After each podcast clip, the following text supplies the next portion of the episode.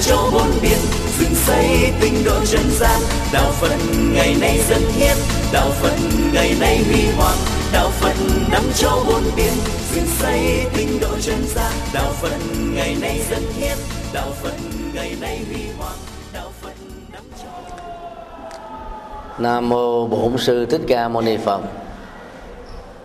Kính thưa quý thầy hữu tri thức. Chương à, thứ bảy của kinh Pháp Cú đề cập đến à, bản chất của một vị A La Hán. Chúng tôi um, sử dụng tựa đề um, chân dung bậc thánh để uh, giúp chúng ta dễ dàng hình dung khi uh, phân tích 10 bài kệ mô tả về à, đức tính của một bậc a la hán đó chúng tôi không uh, sử dụng các định nghĩa và những thang bậc về Phật học như ờ, đã được nêu ra trong ờ, các kinh điển Bali nói chung. Phần ờ, mô tả về một vị thánh được nêu ra trong chương thứ bảy này là những ứng dụng rất là thiết thực. Thông qua đó giúp chúng ta có cái nhìn tương đối là toàn cục về các giá trị ứng dụng mà một bậc thánh đã đạt được trong đời sống. Cho nên à, cách mô tả này à, có vẻ là gần gũi với chúng ta nhiều hơn. Và do vậy à, ta không còn cái cảm giác, cảm thấy quá xa lạ giữa một người phàm và một bậc thánh nữa. Trong 10 câu, chúng tôi xin chia làm năm ý chính mỗi một ý thì gồm có à, hai bài kệ. Phát họa ra những đức tính mà một bậc thánh cần phải có.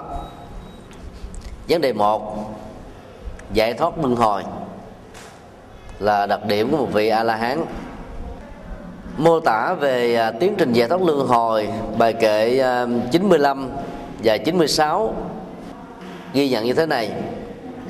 Như đất không hiềm hận như cột trụ kiên trì, như hồ không bùn nhơ, không luân hồi. Vì ấy, ở đây đức phật đưa ra ba hình ảnh để so sánh. Chân dung bậc thánh, người đã thoát ra khỏi à, sanh tử và luân hồi. Hình ảnh một nó giống như là đất, chứa được hết tất cả các vật dơ và sạch ở trên nó không có một thái độ phân biệt đối xử hiềm khích hận thù. À, vấn đề thiên vị gì với bất cứ các vật dụng nào đang được nằm trên nó hay là chứa đựng ở trong đó. Điều này tượng trưng cho tâm uh, bình đẳng không phân biệt. Mà trong các bản kinh khác đức phật thường à, mô tả giống như là vương mặt trời mang lại ánh sáng cho mọi sự vật. Trong lúc mà chiếu sáng thì mặt trời không hề có dụng ý là chiếu cho các cây cổ thụ là chính, các cây nhỏ là phụ. Cánh đồng á, là bình thường, còn nhà cửa là thứ yếu. Tất cả các vật dụng nằm ở dưới sự chiếu sáng của mặt trời tùy theo năng lực tiếp thu mà ánh sáng đó được tiếp nhận bằng cách khác nhau trong khi đó phần lớn chúng ta thường có tâm thiên vị lắm. Làm cha làm mẹ. Phần lớn ta cũng ờ, rơi vào tình trạng thiên vị một đứa con nào ở trong nhà. Thông thường ờ, đứa con út á, thì được cả cha lẫn mẹ cưng chiều hơn. Những đứa con giữa và con đầu lòng á sau đó có thêm những đứa con khác thường lãnh đủ hơn. Phải ờ, thay thế mẹ chăm sóc lo lắng thậm chí là phải canh giữ những đứa em. Ấy thế mà cha mẹ chưa chắc đã thương. Còn những đứa có tính cách ờ, chưa được trưởng thành. Nay thế này, mai thế kia đó, làm gì cũng không bị rầy. Dầu sai dầu trật gì đó cũng ờ, được bỏ qua. Yếu tố thiên vị đó làm cho những đứa con ờ, có cái mối hiềm khích với nhau, tạo ra sự phân biệt ở trong một ngôi chùa, thỉnh thoảng cũng có những tình trạng vừa nêu. Ví dụ như ờ, chú nào, thầy nào đó có tâm tu học tốt thì thông thường thầy trụ trì hay là thầy bổn sư lại thương hơn, cân cân nhắc hơn. Còn chú nào, thầy nào mà tâm giải đãi hơi nhiều đó, nói vài ba lần mà không có ờ, tinh thần cầu tiến để thay đổi thì hầu như là vị thầy đã không có quan tâm nhiều rồi các phật sự rồi sự ờ, bận rộn việc này việc nọ đó làm cho à, phần lớn chúng ta có khuynh hướng ứng xử như thế. Trong cái đó tâm của một vị a la hán thì không phải vậy. Không có phân biệt gì hết bình đẳng. Hình ảnh thứ hai nó giống như một cái trụ cột. Vững chắc bền với năm tháng và thời gian trụ cột của thời đức phật đó phần lớn là được um, khắc ở trong lòng núi rồi chừa lại hình thù của một cây cột. Chứ nó không phải là một cây cột được uh, ráp nối từ bên ngoài gắn vào như chúng ta làm cột nhà bằng bê tông uh, cốt sắt. Cho nên uh, các trụ cột như thế là nó bền vững với thời gian dữ lắm.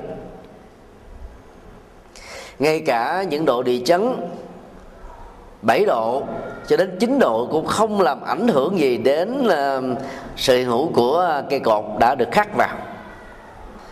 Hiện nay đó thì ờ, ở ờ, miền nam của ấn độ đặc biệt là ở bombay aurangabad thì các cái trụ cột nằm ở trong lòng đất đó, xin lỗi là trong lòng núi.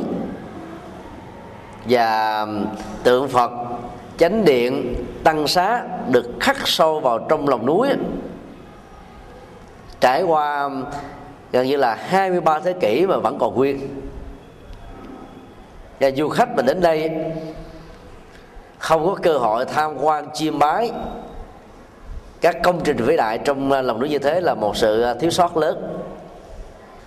Tâm à, của một vị thánh thì phải vững vẫn có nghĩa là vượt thoát khỏi mọi lời thị phi. Trong bất cứ một hoàn cảnh nào, tình huống gì, người phàm, kẻ tục có thể bị dao động. Còn bậc thánh thì không như thế. Vẫn à, vững chãi, thông dong, tự tại, thoải mái, thảnh thơi. Ờ, đó là cái à, tiêu chí để chúng ta xác định đâu à, là một người phàm và đâu là một bậc thánh. Hình ảnh ba là như hồ không có bùn nhơ hồ có bùn nhơ đó là cái hồ dơ. Nước đó không uống được. Còn hồ trong suốt đó, thì mới có thể sử dụng cho các mục đích.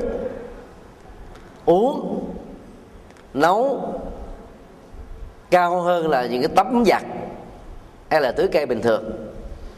Tâm ờ, con người khi ờ, được ờ, lắng trong đó thì cái cơ hội trở thành một bậc thánh đó, có thể được mở ra như vậy thánh và phàm khác nhau ở chỗ là người phàm á sống với cái sự vẩn đục của tâm.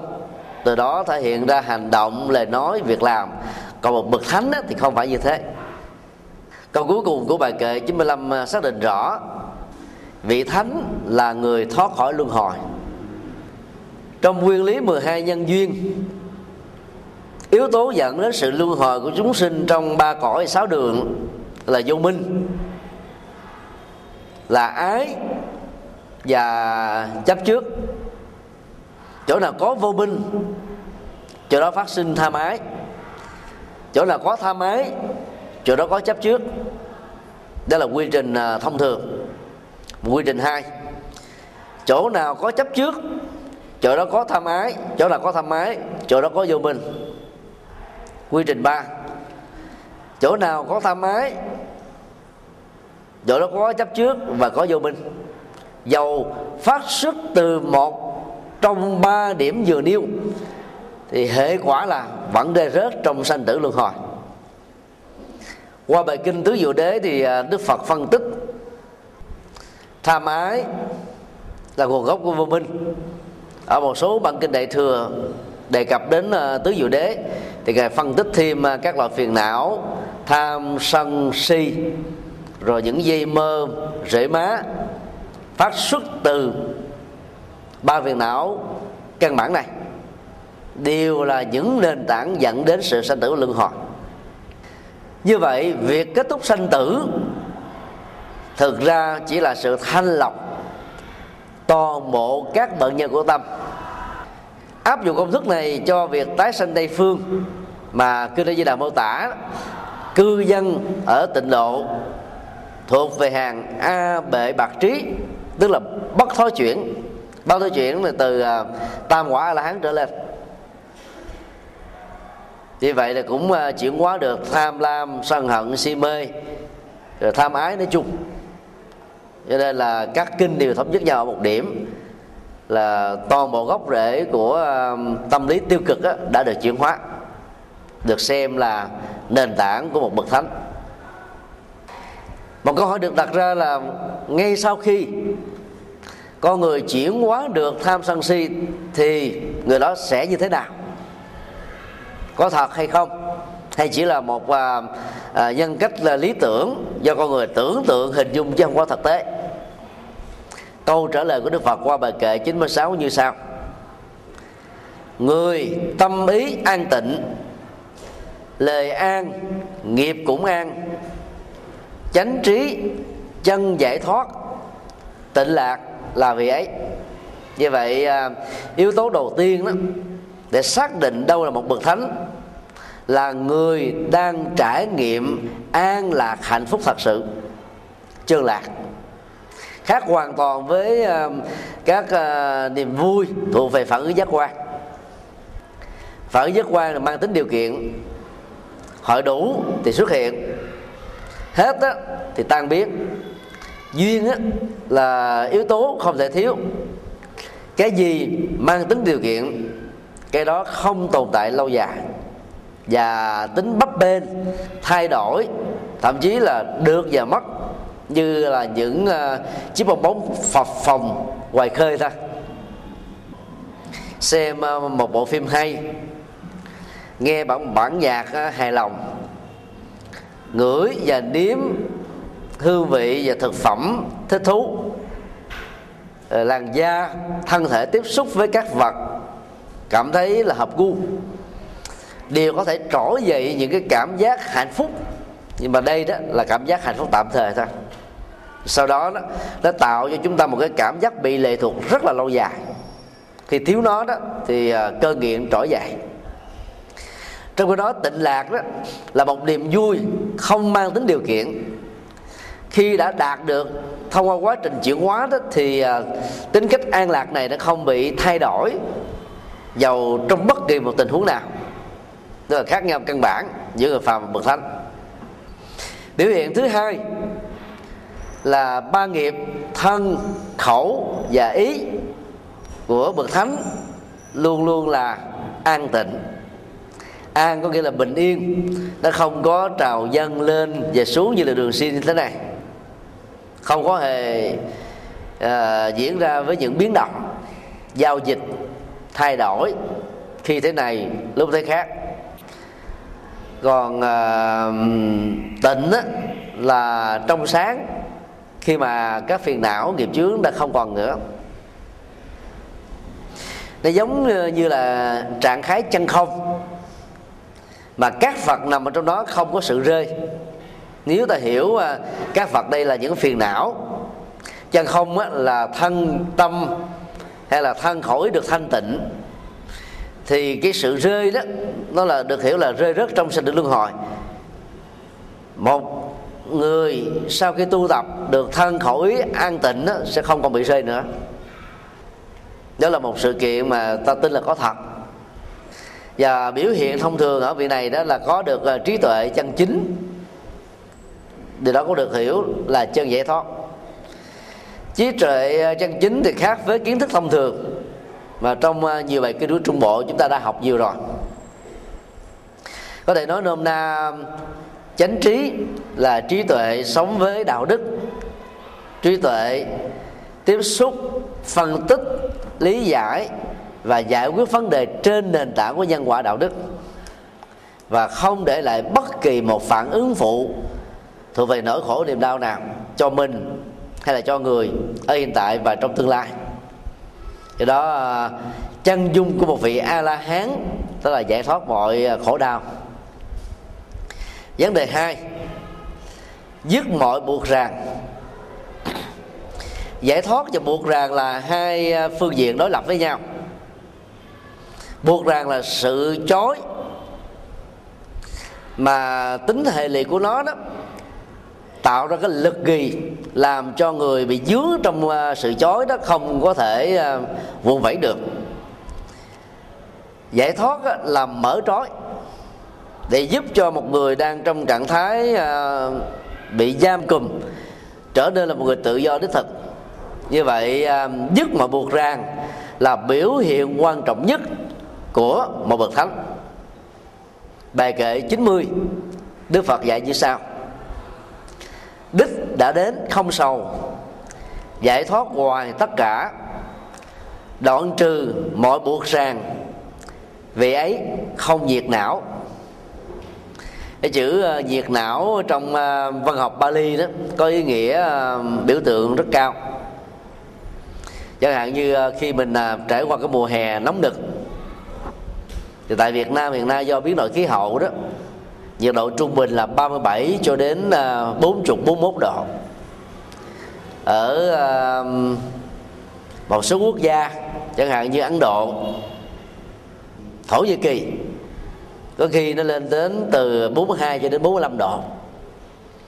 Có mặt trong một môi trường nóng bức như thế, cái phản ứng của cơ thể thông thường là toát mồ hôi, nực khó chịu. Và do vậy, mọi việc làm trở nên là bị tri độn. Và hiệu suất của công việc nó cũng không được đảm bảo. Lỡ mà đi du lịch hay hành hương vào cái mùa nóng bức như trên, thì rõ ràng đi tới đâu là chúng ta tóc mồ hôi. Thay vì là tắt bà ha. Nên là cái điều mà an vui hạnh phúc. Cho nên là trong trên không có gì được đảm bảo thì tương tự một người đang bị um, nỗi khổ, niềm đau, phiền não, nghiệp chướng, hay là tốt nghiệp, tức là nghiệp quá khứ, khống chế và thiêu đốt chúng ta, thì mỗi tích tắc trôi qua trong cuộc đời đã làm cho mình bị nóng bức dữ lắm.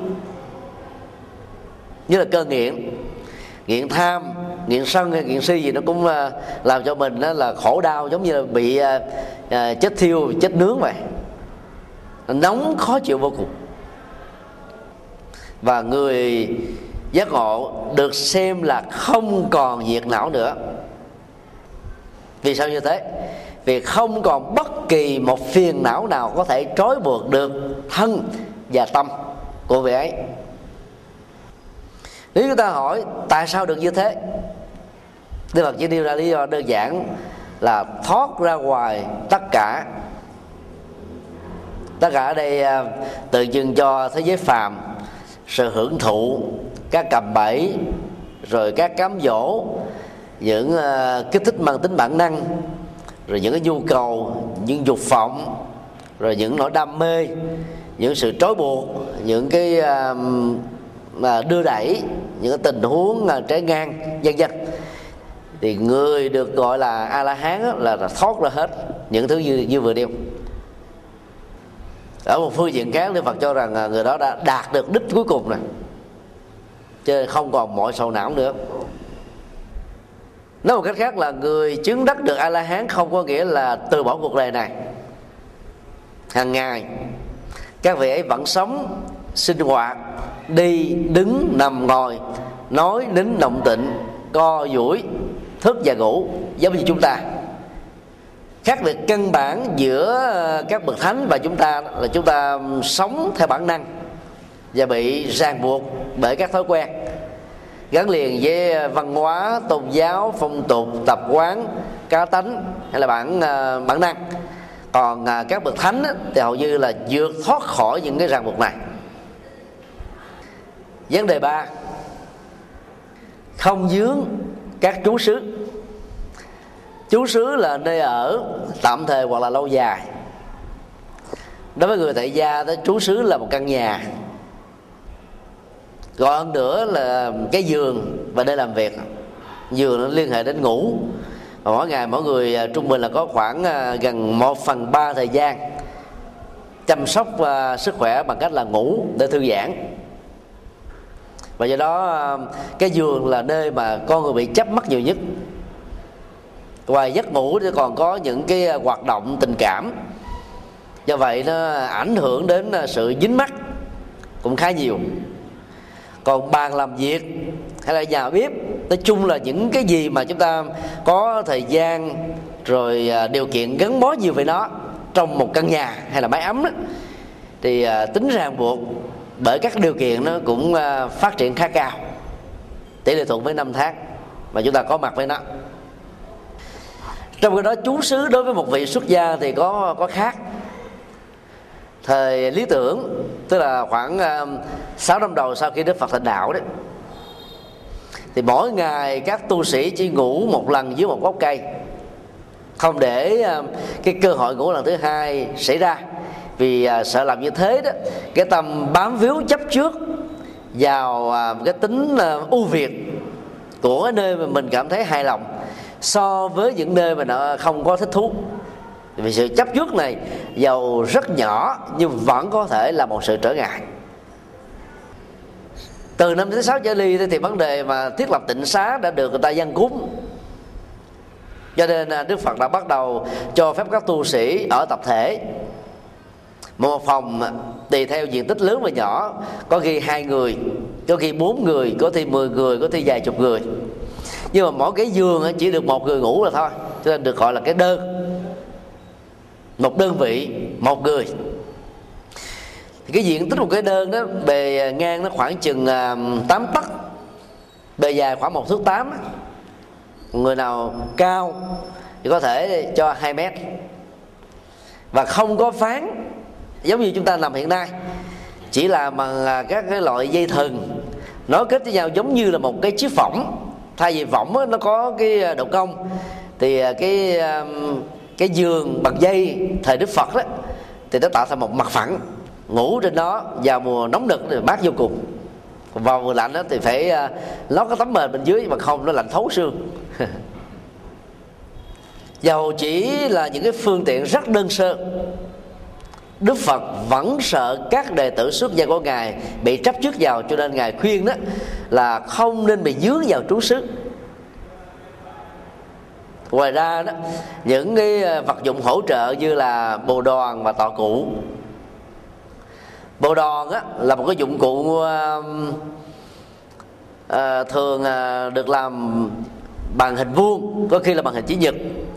Độ dày của nó là khoảng chừng à, uh, 2 cm bên trong á, là cỏ cu sa. Mục đích là giúp cho người thực tập thiền có thể ngồi lâu mà không bị tê chân. Về sau này khi à, đạo Phật phát triển ở Trung Quốc á, thì cái bộ đoàn được chế tác thành cái dạng cao khoảng từ một tấc rưỡi cho đến hai tấc có hình tròn. Đường kính của vòng tròn này là khoảng hai tấc đến hai tấc rưỡi bản thân chúng tôi uh, nghiên cứu về về bộ đòn và thấy rất rõ đó. Lợi đó đó nếu mà ngồi không khéo sức khỏe của người thực tập ngồi trên nó mà có vấn đề như là trĩ hay là đau nhức xương khớp á, thì ngồi khoảng chừng 15 phút là cảm giác đau nhức bắt đầu xuất hiện rồi. Cho nên nó không tốt. Mà đức phật là không quy định cái độ ngồi cao như thế. Còn những người có sức khỏe đặc biệt thì nó không thành vấn đề gì hết cho nên trở về truyền thống ta nên ngồi trên một cái dụng cụ mỏng mỏng thôi. Còn tọa cụ là dụng cụ để ngồi. Thường nó là một cái à, miếng vải được à, mai thành hai ba lớp. Diện tích của nó thì bề ngang khoảng chừng 8 tấc, bề rộng cũng chừng 8 tấc. Ngồi đơn giản hơn. Thường à, cái tọa cụ có thể cuốn lại được. Còn cái bộ đòn thì không cuốn lại được. Tọa cụ có thể mang theo uh, trong uh, con đường hành trình tâm linh đây đó khi uh, các vị tu sĩ có nhu cầu đi làm phật sự. Còn tọa cụ thì sử dụng cố định tại một trú xứ. Thì tất cả những thứ này đó nó đều liên hệ đến trú xứ. Và Đức Phật khuyên là người xuất gia cũng không nên bị dướng vào nó. Bài kệ 91 Đức Phật dạy như sau. Tự sách tấn chánh niệm không thích cư trú nào như ngỗng trời rời ao, bỏ sau mọi trú ẩn. Con ngỗng trời, có nơi dịch là con thiên nga. Thì thường chúng ta thấy à, thỉnh thoảng à, chúng sống ở trong các khu vực à, ao.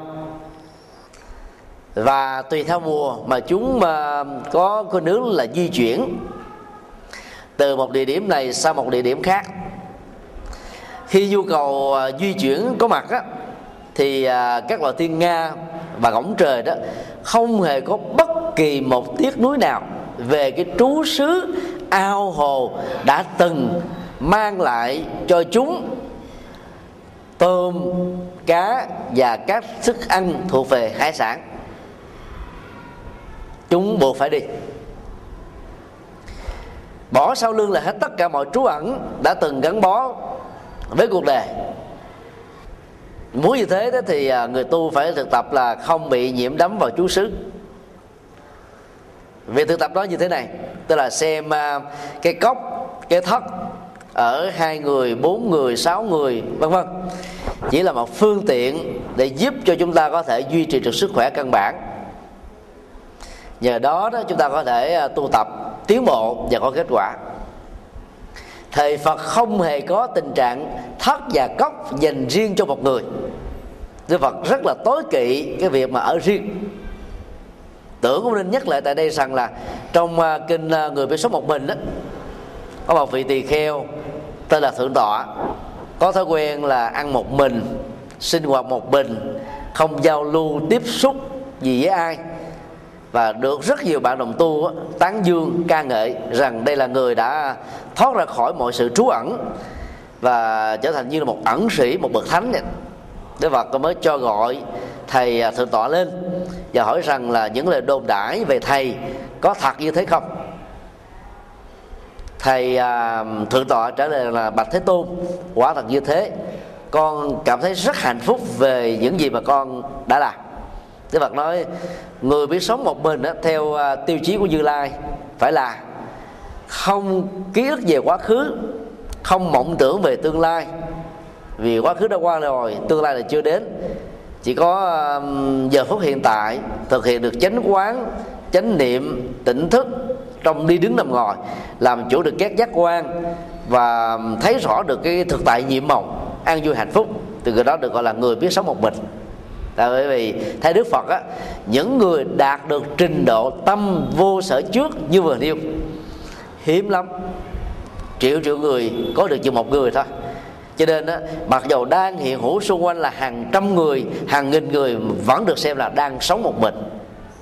Cái ý niệm đó được, được về nội dung chứ không phải mô tả về à, cái cái cái tình huống à, người đơn độc đang sống À, độc thân hay là ờ, độc lập một mình.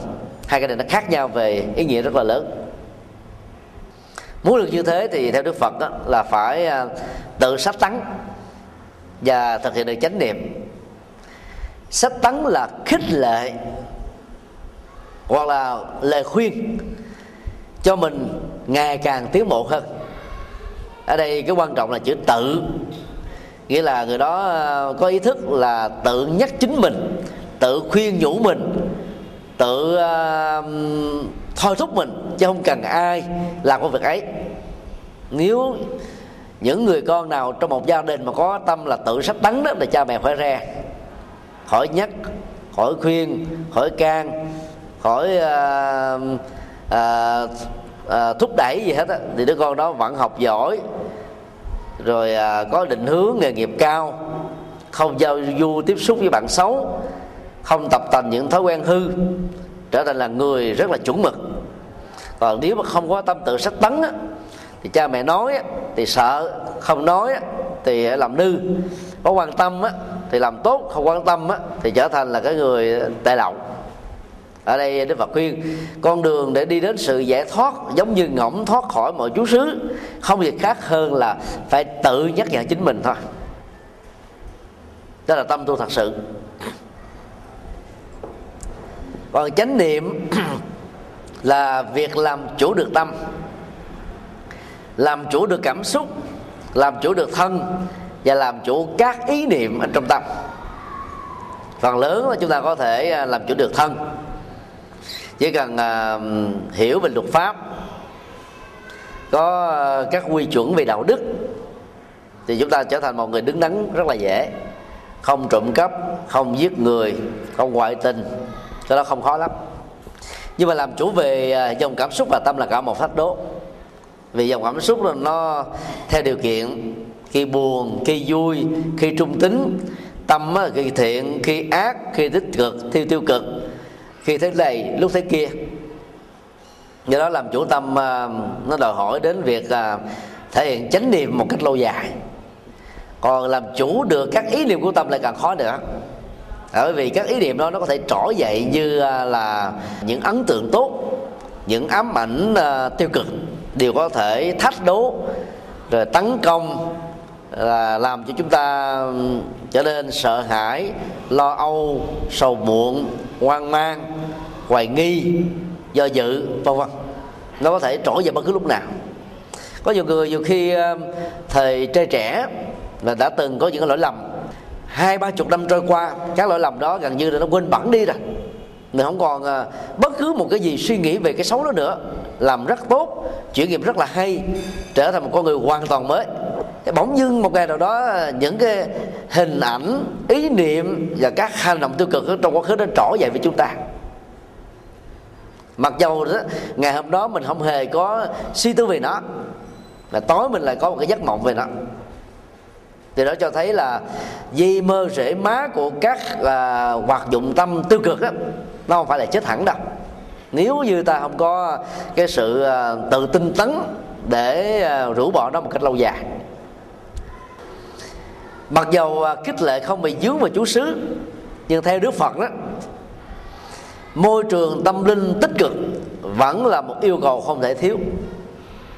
Đối với người xuất gia thì đức phật khuyên cái môi trường đó là những cái nơi rừng xanh để tránh à, việc tiếp xúc với quần chúng ở một mức độ tương đối.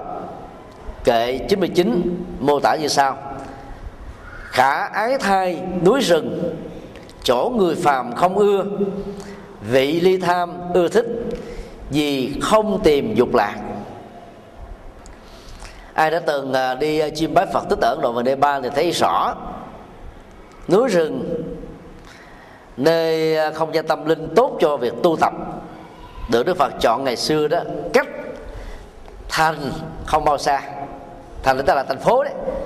Chẳng hạn như núi linh thú, cách thành dương xá khoảng có ba cây số đường chim bay thôi mỗi sáng á, đức phật và tăng đoàn á, từ đỉnh núi linh thú đi xuống khoảng mất chừng à, à, ba chục cho đến 45 phút.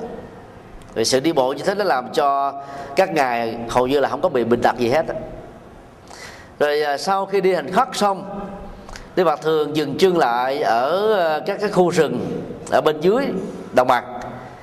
Quần chúng theo đó quay quần bên ngài để nghe những lời thuyết pháp hoặc là hỏi ngài để được ngài giải thích những điều đạo đức và tâm linh. Sau khi phật sự ờ, hoàn quá xong đó thì đức phật và đại chúng bắt đầu đi bộ lên trên núi trên một ngày trung bình đó. Đức phật và các đệ tử của ngài đó là đi khoảng 4 tiếng cho đến 6 tiếng đồng hồ. Tại vì xuống xuống đến thành rồi còn phải đi vòng vòng trong thành nữa để người ta phát tâm. Mà ngài lại quy định đó, một uh, tu sĩ chân chính là không đi lại các cái căn nhà đó trong vòng một tháng lần thứ hai. Đi nhiều quá, bá tính tiền đâu mà cúng, thực phẩm đâu mà cho, riết vào nghèo luôn. Cho nên là ờ, khuyên là lâu lâu đi một lần thôi, không nhận tiền, chỉ nhận phẩm vật để ờ, nuôi ờ, thân thể vật lý này. Vậy là núi rừng vẫn là một địa điểm rất là lý thú cho việc tu tập, nhất là thiền quán. Và cái cái cái không gian đó đó, nó cũng không cách thành thị là bao xa và ngày nay đó thì à, các trung tâm tu học của các ờ, quốc gia phát triển Phật giáo như là Nhật Bản, Triều Tiên, Đài Loan, Trung Quốc á, thì nằm cách thành thị đến ờ, hàng trăm cây số. Do đó giàu có là một môi trường khá lý tưởng nhưng quần chúng vì không có thời gian cho nên đó, việc đến đó tu học để rũ bỏ muộn phiền đó, là một trở ngại rất lớn cho họ do đó ờ, ta phải nghĩ đến một cái ờ, kế sách lâu dài ở những thành phố lớn vẫn phải có những trung tâm to, nơi đó có sức dung chứa có hàng ngàn người. Cách thủ đô Bangkok khoảng chừng ờ, ba chục cây số. Chùa Pháp Thân Damakai của Phật giáo Thái Lan có diện tích trên 400 mẫu. Và tại đây đó, cái thiền đường hiện hữu có sức chứa là 500.000 chỗ ngồi. Và hội trường để làm lễ và thuyết giảng á, có sức chứa là một triệu chỗ ngồi. Đó là sân vận động lớn nhất trên hành tinh. Và khoảng giữa năm 2011 đó, sẽ khánh thành. Thì có lẽ là lúc đầu chúng ta không có hình dung và nghĩ rằng tại sao lại có một cái nhu cầu to như vậy. Thì tại đây đó do uy tín của thầy chủ trì số lượng các hành giả đến đây tu tập á, vào những cái ngày lễ lớn á, có thể lên đến một hai triệu người lần. Như vậy hội trường mà một chiều chỗ ngồi đó vẫn còn là quá nhỏ với số lượng quá tải như vừa nêu.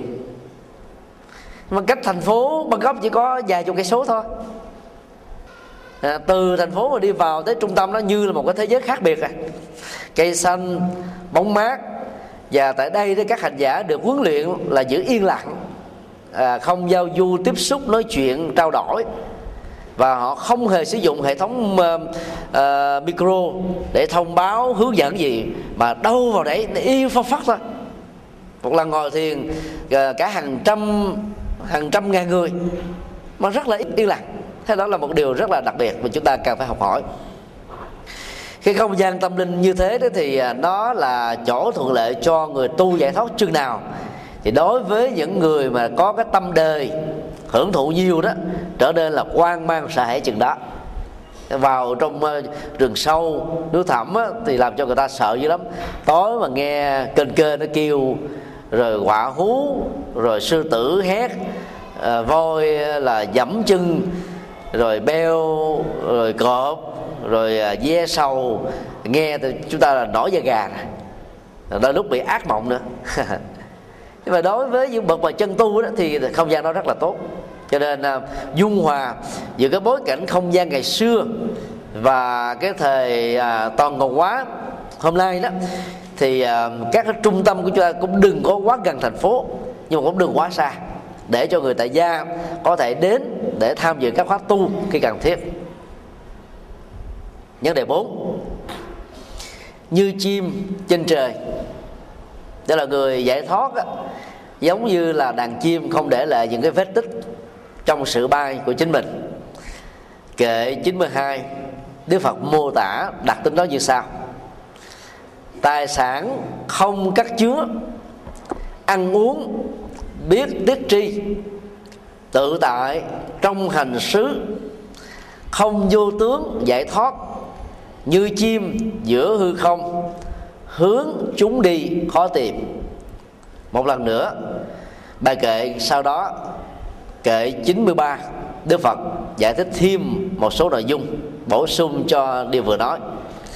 Ai lậu hoặc đoạn sạch, Ăn uống không tham đắm, Tự tại trong hành xứ, Không vô tướng giải thoát, Như chim giữa hư không, Dấu chân thật khó tìm hai câu cuối của hai bài kệ này đó, có nội dung giống nhau là con chim hay là một đàn chim bay trên bầu trời? Thì chúng ta sẽ à, không thể nào định được hướng bay của chúng. Khi thì nó bay chỗ này, khi bay chỗ kia. Sự thiên biến dạng hóa nó làm cho chúng ta không thể nào định vị được một cách chính xác.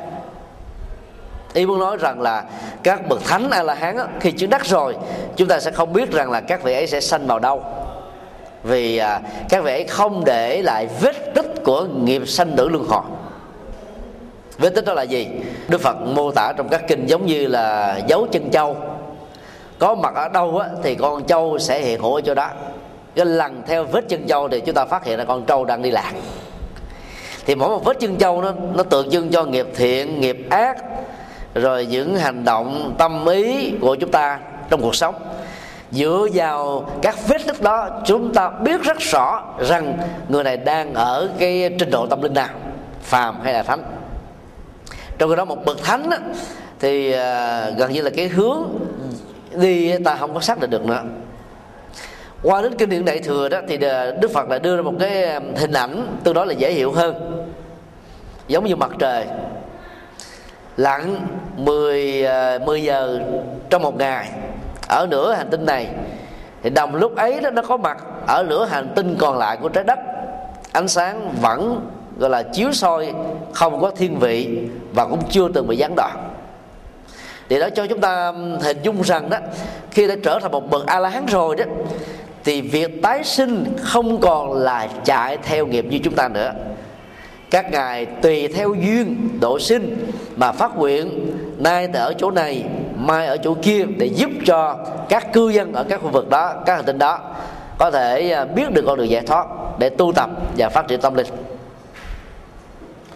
Câu khác dấu chân thật khó tìm. Khi bay đó phần lớn các con chim là duỗi hai chân ra ngoài xa.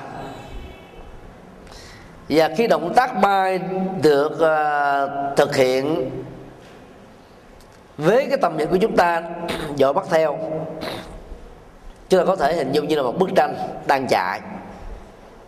Dùng máy quay phim, kỹ thuật số, hay là máy video, thì à, chúng ta sẽ à, thâu lại các hình ảnh bằng chuyện của nó. Hoặc là máy ảnh chụp, thì chúng ta thấy một cái cảnh, nhà thơ, nhà văn, họa sĩ có thể phát họa lại cái bức chân dung về động tác bay trên bầu trời của một loài chim nào đó. Thì chúng ta có cảm giác rằng là cái dấu chân đó nó còn để lại. Cái vết tích đó nó vẫn còn hiện hữu. Ví dụ như à, ngay cái vị trí chúng ta chụp á, lấy con mắt làm hệ quy chiếu thì sau lưng của con chim đó có thể có hai ba cây cổ thụ xa xa. Chụp vào thì mình thấy là dấu chân chim này nó, nó đang có mặt ở cái nền của cái cây ta xác định là con chim ở độ cao abc nhất định nào đó. Trên thực tế đó, thì động tác bay đó đã được thực hiện xong. Và khi thực hiện xong đó, thì nó không để lại bất kỳ một vết tích nào. Ta thử hình dung. Cũng là đàn chim đó bay qua bầu trời, bên dưới là một mặt nước. Hình ảnh của con chim hay là đàn chim được tương phản, ghi hình lại bây giờ ta dùng tay để bắt lấy con chim hay là đàn chim đó. Bắt hoài mà không có gì hết vì nó chỉ là một cái hình ảnh được thâu lại từ bản thân của thực tại chứ không phải là, không phải là thực tại chính nó. Vì vậy là các bậc thánh đi vào trong cuộc đời cũng ờ, sanh ra, lớn lên, tu tập, giác ngộ, giải thoát rồi có vị thì còn hòa quá suốt cả cuộc đời. Có vị vài ba năm rồi vẫy tay chào với cuộc sống. Thì tất cả cái đó nó không để lại một vết tích gì. Cái đó được xem là cái tinh thần quá độ tùy duyên vô ngã. Rất nhiều à, các vị à, chân tu thật học của chúng ta ngày xưa đó do vì à, à, quá à, à, sử dụng cái hình ảnh này. Cho nên cứ nghĩ rằng là bây giờ các phật sự chúng ta không cần phải ghi ghi lại cái gì hết. Là biết bao nhiêu phật sự giảng kinh thuyết pháp à, công đức dấn thân phụng à, phụ giúp con người. Thì không để lại bất kỳ trên giấy trắng mực đen hay là kể gì lại cho học trò mình nghe. Nên sau mấy chục năm là phật sự người đó đến lúc là qua đề à, các hàng đệ tử không biết đâu mà viết tiểu sử thì cứ nghĩ là giống như chim không để lời chú giác. trong khi đó đức phật mô tả thì khác. Ý ngài nói là làm các phật sự nhưng mà không chấp trước vào nó. Chứ ngài không hề cấm chúng ta là không được quyền ghi lại những thứ này. Đức Phật vẫn còn khuyên lời tốt, ý hay, các Phật sự cần phải được truyền bá, phổ biến, mở rộng ra mà nếu không sử dụng các phương tiện ghi lại thì làm sao, người sao biết được? Là những ờ, người thế hệ học trò. Chẳng hạn như quý vị và chúng tôi, bây giờ mà muốn nghe lại những cái băng giảng của ờ, cố hòa thượng thích ờ, thiện hoa nguyên viện trưởng viện hóa đạo giáo hội phật giáo việt nam thống nhất, một bậc cao tăng, có nhiều đóng góp nhiều hoàng pháp, tạo ra phong trào nhập thế, đi vào vùng sâu, vùng xa, cao nguyên, nơi hẻo lánh, để giúp cho quần chúng phật tử chưa biết đạo có thể hiểu được đạo à, tác phẩm kê thang giáo lý về sau được gọi là phật phổ thông đó là giáo án rất là căn bản cho các vị giảng sư trẻ lúc bấy giờ. Hòa thượng ờ, à, đích thân tự mình chia sẻ các kinh nghiệm hoàn pháp đọc vào bộ phật phổ thông ra đời nay là trên 50 năm. Chúng ta thấy tính giáo khoa sư phạm của nó rất tốt. Và các bậc hòa thượng được trực tiếp học từ hòa thượng thiện khoa đều kể lại rằng đó à, tính sư phạm trong giảng dạy của hòa thượng cũng rất là đặc sắc. Thì bây giờ chúng ta lại không có cơ hội để nghe vì các ngài có để lại gì đâu. Trong đó học trò của ngài đó là hòa thượng thích thanh từ. À, cùng thời điểm đó thì có hòa thượng thích nhất hạnh hòa thượng thích từ thông hòa thượng thích tắc phước hòa thượng thích quyền di hòa thượng thích à, uh, hộ giác. À, đều là những vị lỗi lạc. Nhưng mà các vị ấy đều có thâu thâu băng và ghi âm cả cho nên đó, là sau năm 75 đó thì mặc dầu là Phật giáo không phát triển được do những cái khó khăn khách quan của lịch sử nhưng mà nhờ các băng giảng này mà các Phật tử vẫn có thể duy trì được đạo và tâm tu của mình. Chứ nếu như ai cũng buông hết rũ bỏ hết theo cái nghĩa tuyệt đối thì có lẽ là Phật tử không biết đâu mà tu. cho nên ta phải hiểu không để lại dấu vết là nói theo cái nghĩa bóng, chứ không có nghĩa là không để lại bất cứ một thành quả phật sự nào. Lâu hoặc được đoạn sạch không gắt chứa tài sản, vì tài sản là những thứ dẫn đến chấp trước. Mẹ của ngài à, mục liên đó, sở dĩ sanh vào cảnh giới ngạ quỷ là vì luyến tiếc tài sản rằng sau khi bà qua đời tài sản kết xù của bà ai sẽ kế thừa? Vì bà chỉ có một con trai duy nhất là một liên do đó trong dân gian thì nói rất là sai. Bà à, có cái tâm à, mặc cảm tự ti xuất thân từ một gia đình nghèo rồi à, móc lúa dân cúng cho chùa vì hòa thượng vì đi vắng cho nên dặn à, các vị tri khách là tiếp đãi đại thí chủ một cách nồng hậu chờ suốt ngày mà không thấy ai đến chỉ thấy một bà già lụm cụm đem một à, thóc lúa được mót ở ngoài đồng vô cúng cho nên là à, tiếp không có à, ra trò trống gì hết làm cho bà nổi sân lên. Và bà thề với lòng là phải trả thù các ông thầy chùa bằng cách là cho thầy chùa ăn bánh ít bánh tét là có thịt chó. À, từ đó mà dẫn đến việc phỉ bắn tam bảo cho nên sau khi chết đọa xuống quả ngục. Cái câu chuyện đó là câu chuyện phi lịch sử và làm cho ta hiểu sai về nhân cách phẩm hạnh của bà thanh đề rất là nhiều. Sở dĩ à, bà bị dướng là vì cái tâm cắt chứa tài sản thôi. Chồng bà thì chết. Ngoài một liên ra bà không còn người thân nào hết. Liên tiếp nó quá nên không đi được. Thôi các bậc a la hán thì rũ bỏ được mọi sở trước về tài sản. Có bao nhiêu là bố thí cúng dường, chia sẻ giúp đỡ hết còn ăn uống thì à, ta biết tiết độ. Ăn bao nhiêu là đủ. Ăn cái gì là tốt, chứ phải à, hệ thích là cứ ăn. Và đức phật dạy là ăn thì không khởi sanh lên cái niềm thích thú, hưởng thụ đó. Cho nên người tu à, theo thầy đức phật đó khi mà đưa một ly nước lên uống như thế này, không có tình trạng nhâm nhi. Đắp lưỡi. Mà chỉ đơn thuần là đưa vào uống thôi dù đó là một cái ly ờ, sinh tố hay một ly nước chúng ta thấy một động tác duy nhất đưa vào cái là xong còn khi ăn cơm á, thì ờ, đức phật dùng cái từ là nhất tọa thực. Ngồi một lần ăn xong là đứng dậy chứ không có đứng lên ăn xong rồi sau đó ngồi lại tiếp ăn nữa lần thứ hai lần thứ ba. Dầu có ai mời ai cho thêm cũng từ chối rồi vì biết rất rõ rằng là đối với cơ thể này chừng ấy năng lượng calorie là đủ để tạo ra sức khỏe cho nên dầu có dư cũng không ăn nữa. Và trước khi ăn đó thì Đức Phật cũng khuyên là phải định lượng là cái năng lực ăn của mình là bao nhiêu cho cái nhu cầu của cơ thể. Cho nên cái bát á, của mỗi người á, nó có cái kích cỡ lớn nhỏ khác nhau. Nhỏ con như ông này thì phải ăn ít thôi thì ăn mà nhiều là ách bụng bị uh, trúng thực là tiêu. Nên cái bát nó được gọi là ứng lượng khí dụng cụ để đo cái sức ăn của từng người rồi bây giờ thế thì những nhổ sản xuất ta làm cái bát nào cũng to giống như nhau bằng cỡ hết. Cho nó tiện dễ bán chứ làm nhiều kích thước quá được lúc bán không trôi. Tự tại trong hành xứ hành xứ là mọi hành động ứng xử nơi chốn vân vân. Tự tại là không bị dướng dính vào nó. Ta chỉ xem nó là những phương tiện thôi. Nó khác với uh, uh, tự nhiên như người biên hay tự nhiên như người hà nội. Thực ra người hà nội thì không có tự nhiên đâu, người hà nội khách sáo lắm. Người bắc rất là khách khí. Họ không biết tại sao cái câu thành ngữ ta nói là tự nhiên như người hà nội. Có lẽ là hiểu sai vấn đề.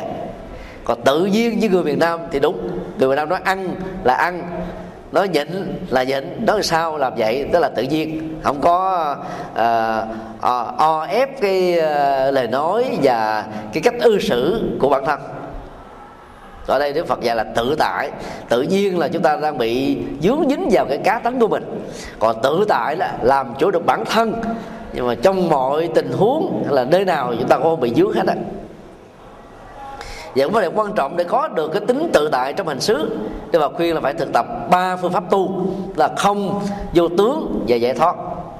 Không là quán chiếu tính không thực tế của mọi sự vật hiện tượng. Một phương diện khác là quán tính duyên khởi và điều kiện của sự vật. Để thấy sự tương thuộc và tương tức là một cái quy luật không thể không thừa nhận do đó chúng ta thấy mình chỉ là một à, cá thể rất nhỏ trong một tổng thể chung. À, chúng ta chẳng là cái gì trong một gia đình trong một cộng đồng quốc gia hay là cả hành tinh này. Nhờ đó cái tâm vô ngã rồi cái tâm uh, vị tha bắt đầu nó trỗi dậy. Việc thực hiện uh, triết học và tấn không nó giúp cho chúng ta dễ hài hòa sống không có chấp nhất không có uh, dướng dính gì nhiều. Còn vô tướng á, thì ta phải hiểu rõ đó mọi tướng trạng đó, nó đóng một vai trò chức năng trong một cái không gian và thời gian nhất định thôi. Ví dụ như à, khi à, tới công sở làm việc người à, làm quan á, thì phải đội áo mũ của quan vào. Là công nhân á, thì phải mặc đồng phục. Làm giám đốc á, thì có cái bộ quần áo riêng. Thì mỗi người đều có đều có tướng trạng hết. Nhưng mà trên thực tế đức phật nói rằng là mỗi sự vật là vô tướng các tướng trạng mà chúng ta thấy nó chỉ là một cái phương diện nào đó thôi. Còn à, bắt cho một sự vật nó có một cái tướng trạng cố định á, thì hầu như là một sự sai lầm. À, chúng ta thường à, ứng xử vô tướng mà không thấy. À, khi ở công sở với vai trò abc ta có tướng trạng abc về gia đình á, ta đóng vai trò làm cha làm mẹ hoặc làm con là anh chị em thôi. Chứ ông à, chủ tịch nước về nhà không thể xem vợ mình đó là công nhân mình đó là người lãnh đạo và ông thủ tướng không thể xem à, tất cả anh em chị em người thân của mình đó là những à, đối tác. Còn mình đó là người quyết định vân vân. Hầu như là cái tướng trạng đó nó được thay đổi. Nhờ như vậy mà chúng ta có được cái cái tương quan gắn bó gần gũi. Chứ còn à, gắn một cái đặc tính gì với một cái tướng trạng nào cho một sự vật nhất định nào đó thì hầu như là mọi sứ đều trở nên là khô cứng hay là bị à, trở ngại rất là nhiều cho nên là thực tập tâm vô tướng để chúng ta không chấp vào cái tướng nam, tướng nữ, rồi tướng dài, tướng ngắn, tướng cao, tướng thấp, tướng mập, tướng hốm, vân vân. Như vậy, ta trở nên là người thoát khỏi mọi ràng buộc. Đó là cái cách tu rất tốt cho cho cho thị giác. Thị giác nó thường à, chấp vào tướng và thị giác tu tốt rồi đó thì cái tâm à, không còn những cái, à, cái thói quen mộng tưởng khởi lên những cái đòi hỏi những cái dục vọng và xúc giác trên da và toàn thân nó không không có đòi hỏi được làm chủ được khắc phục. Còn giải thoát đó, là phải thực tập từ những cái sự buông xả vô niệm tức là không bị dướng dính. Vô tâm á, là không có bám vướng vào rồi vẫn tiếp xúc, giao lưu, làm việc, ứng xử. Như bao giờ cũng được thông dong đó là trạng thái giải thoát trong đời thường. Chứ phải là chờ sau khi chết mới được gọi là giải thoát.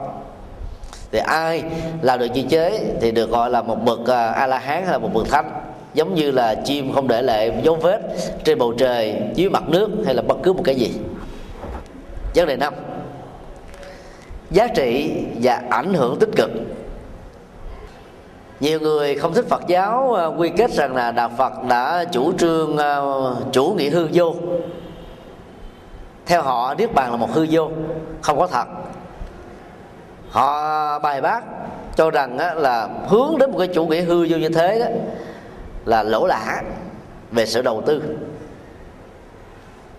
Do vì đó con người thì có những cái tình tự tâm lý buồn vui à, hạnh phúc khổ đau và cái đó nó chính là bản chất của kiếp người.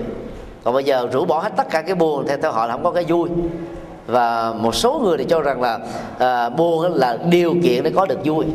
Đức phật là phủ định vấn đề ấy. Tại vì nhân và quả nó phải có quan hệ đồng tính chất.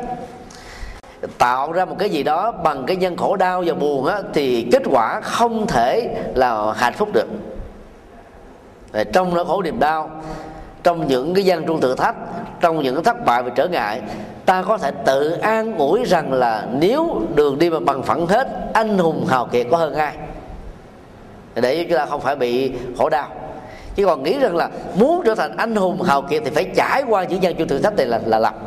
có nhiều người đâu có hề gặp gian truân thử thách chứ vì cuộc đời của họ được thiết lập bằng những hành động tốt, nghiệp tốt, không phải chỉ đời này mà nhiều kiếp về trước nữa. Cho nên đi tới đâu là thuận lợi tới đó. Cần gì phải trải qua gian truân? Do đó, ai gặp những hoàn cảnh bất hạnh thì có thể tự an ủi mình như thế. Nhưng cho rằng là phải trải qua những điều kiện như thế thì trở thành là bậc vĩ nhân, là một sai lầm. Giá trị ảnh hưởng của một bậc thánh được Đức Phật mô tả qua kệ 94 như sau. Ai nhiếp phục các căn như đánh xe điều ngự, mạng trừ là hoặc nhất người vậy chư thiên mến. Khi à, đưa ra cái tiêu chí để à, nhận định đánh giá những cái gì có giá trị đó đề kệ này cũng giống như à, các bài kinh Bali. Đức Phật thường đưa con người của chư thiên. Trong tiếng Bali và Sanskrit thì chư thiên được viết là Deva D E V A. Deva đó là người phát quan được sử dụng ờ, theo nghĩa bóng, tức là có trí tuệ, có sáng suốt. Do vậy đã làm chủ được bản thân, không ờ, bị ờ, nó khổ niềm đau chinh phục chi phối. Như vậy, chư thiên là con người ngoài hành tinh chúng ta đang sống. Họ sống trên những hành tinh khác, có phước báo về trình độ khoa học kỹ thuật, phước báo về ngoại hình, phước báo về tuổi thọ, phước báo về môi trường sống tốt hơn là con người trên hành tinh của chúng ta. Về những người như thế vì trình độ khoa học tốt cho nên việc đánh giá các cái quy chuẩn à, tốt và xấu của họ nó chuẩn hơn là người của địa cầu này. Tôi Phật nói à, à, ai trở thành một bậc thánh á, thì không phải chỉ có người trên hành tinh này mới là quý trọng. Ngay cả những con người cao cấp ở các hành tinh khác người ta cũng quý mến như thường thôi. Vì giá trị đó là vượt khỏi con người chư thiên là một loại con người cao cấp. Atula là một con người cao cấp dưới chư thiên nhưng mà trên con người của chúng ta. Đây là ba loại hình con người ở ba hành tinh khác nhau, hay là ba hệ cầu khác nhau. Để ta biết được các cái mùi ngọt, mặn, chua, cay đắng, đó là bốn mùi chuẩn. Hòa trộn bốn mùi lại, bốn bốn cái vị này, ta có nhiều cái vị khác còn xúc giác là phản ứng nhận thức trên da hay là toàn thân. Khi cơ thể này tiếp xúc với không khí rồi sự vật hay là con người với con người bất cứ cái gì ngồi đi đứng nằm thì hầu như là đều có sự tiếp xúc và sự tiếp xúc đó diễn ra là 24 giờ trên một ngày. À, Đức Phật nói là một bậc A La Hán là người đã làm chủ được các căn tức là à, năm giác quan vừa nêu. Cái đó không phải là chuyện dễ cho nên tu để đạt được giải thoát chẳng qua chỉ là làm chủ các giác quan. Đánh xe điều ngữ có nghĩa là một người à, tinh luyện về việc huấn luyện các loại vật. Chẳng hạn nếu đó là một cái xe xe ngựa hay là ừ, xe trâu hoặc là xe voi. Thì vấn đề đầu tiên á, là chủ nhân của nó phải huấn luyện nó bằng cách là trừng phạt để cho con vật này nghe theo các à, hiệu lệnh của người huấn luyện. Lúc đầu nó kháng cự, chống đối, thậm chí làm cho chủ nhân của nó bị quật ngã, té, vân vân. Sau khi sử dụng hết sức mạnh về trí khôn của mình bị thất bại, thì các loài vật hung dữ này mới bắt đầu chịu tuân phục. Cái chữ mà chịu tuân phục á, trong chữ hán gọi là điêu ngữ, tức là điêu phục. Ngữ là chế ngữ phục là thuyết phục là khắc phục làm cho con vật đó nó không còn gọi là sống với cái cái bản tính của nữa mà nó sống theo những gì được điều khiển bởi người chủ nhân của nó. Có những cái mặc định chung chẳng hạn như à, muốn quẹo tay trái thì nó bị đánh ở bên phía nào bên quẹo phải thì đánh phía nào mạnh nhẹ đi trước dừng lại. Giờ đó mà các con vật nó có cái ờ, cái, cái thông tin để làm theo và ở đây Đức Phật nói một bậc a la hán hay là thánh nhân chẳng qua chỉ là cái người làm chủ được con vật tâm của mình thôi. Điều ngữ được cái tâm viên ý mã của bản thân. Còn lớn là chúng ta chạy theo nó. Nó có những cái phản ứng những đòi hỏi những dao động những thay đổi uh, biến dịch vân vân tùy theo điều kiện. Và bây giờ là giàu trong tình huống hoàn cảnh nào thì hầu như là việc làm chủ bản thân như thế là được trọn vẹn mạng đây tức là cống cao cao ngạo nó là biểu hiện của cái tôi. Ở mức độ khác á, à, nó còn bao gồm luôn cả mặc cảm tự ti. Và những gì mà lấy tôi làm hệ quy chiếu rồi à, thái độ chấp trước trên cái ngã và ngã sở hữu đều được một bậc gọi là thánh á, loại trừ một cách trọn vẹn nhờ đó, các lậu hoặc, tức là những cái mà rơi rớt trong sự ngồi hồi không còn nữa.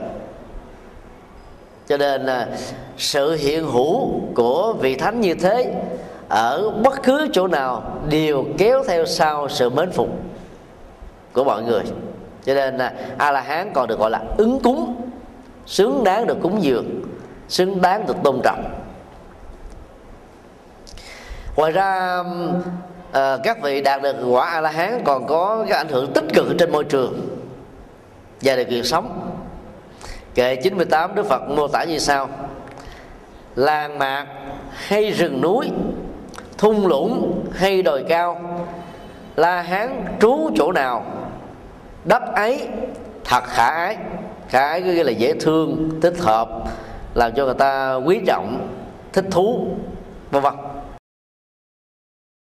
ở trong làng tức là khu dân cư hay là ở trong rừng núi tu tập uh, trọn vẹn cho bản thân hoặc là sống ở trong thung lũng hoặc là trên những đồi à, uh, là lài hay là hơi cao hoặc là có thể uh, ở dọc theo những cái con đường hoặc là trong những khu hẻo lánh trung nguyên vân vân.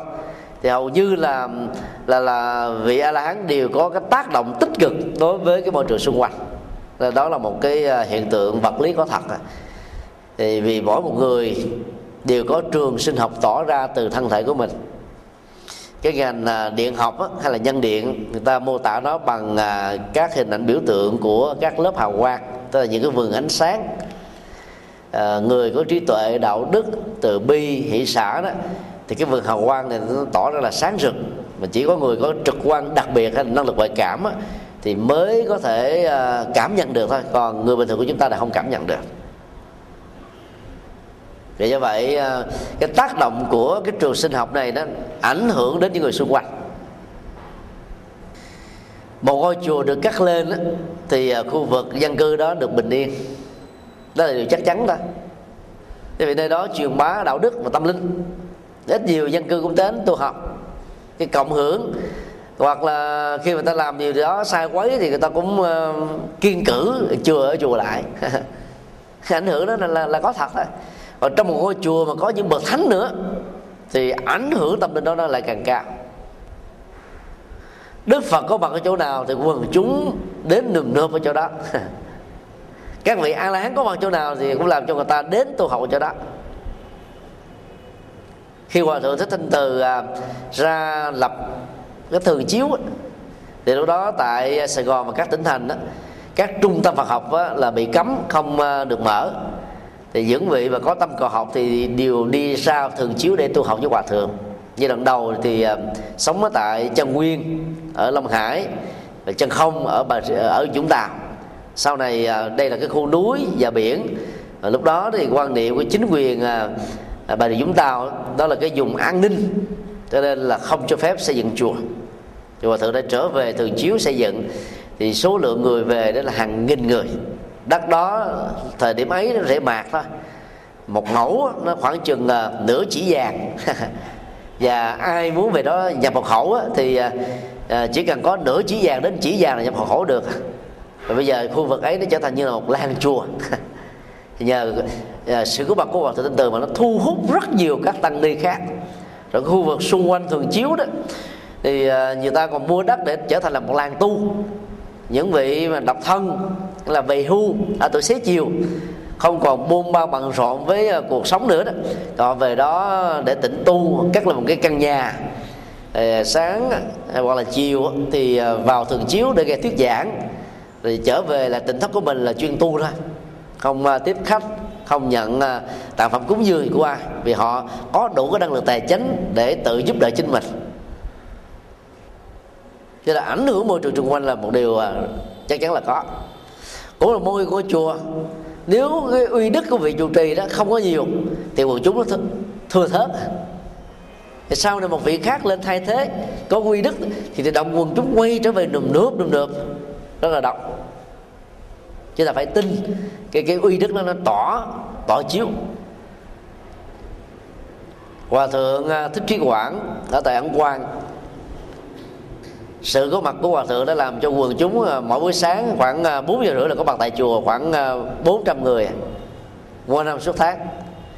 Họ tới để tụng thời kinh.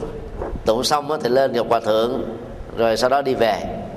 Rồi cứ lần lượt từng đoàn người đi ngang qua để à, mong được à, à, bình an. Khi hòa thượng ra là phật sự ở miền bắc, mặc dù chỉ chống phánh một vài ngày, thì bá tánh thập phương cũng lũ lượt kéo về để chỉ được gặp hòa thượng vào lúc 5 giờ sáng thôi. Đó là có uy lực. Có muốn cũng không được. Còn nói theo phật giáo đó là cái duyên quyến thuộc cái tự động.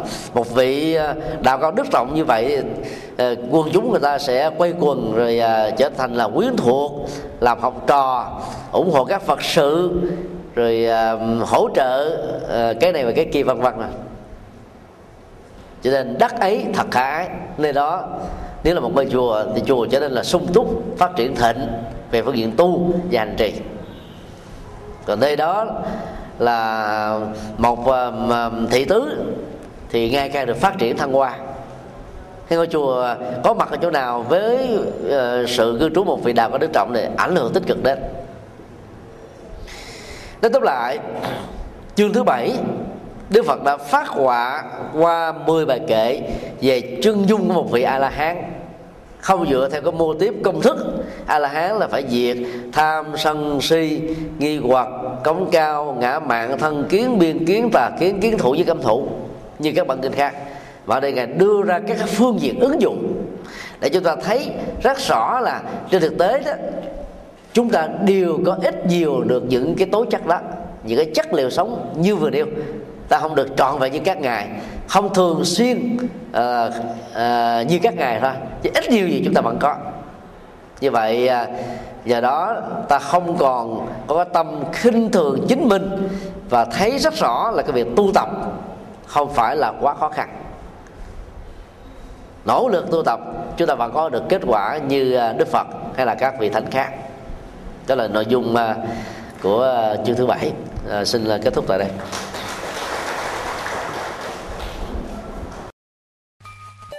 Âm đạo Phật ngày nay xin khép lại nơi đây. Quý vị muốn thỉnh hoặc ấn tống các đĩa CD về Đại Tạng Kinh Việt Nam, các kinh sách do Thầy Nhật Từ biên soạn, các bài pháp thoại, các CD về âm nhạc Phật giáo, cũng như muốn đóng góp vào các hoạt động từ thiện của Đạo Phật ngày nay. Xin vui lòng liên lạc theo địa chỉ Đạo Phật ngày nay, Chùa Giác Ngộ, số 92, đường Nguyễn Chí Thành, phường 3, quận 10, thành phố Hồ Chí Minh, Việt Nam. Điện thoại 083 8394 121 083 8335 914 093 7693 196 Email buddhism today yahoo.com Thích nhật từ yahoo.com Website quận web buddhismtoday.com World quay Web tủ sách Phật học.com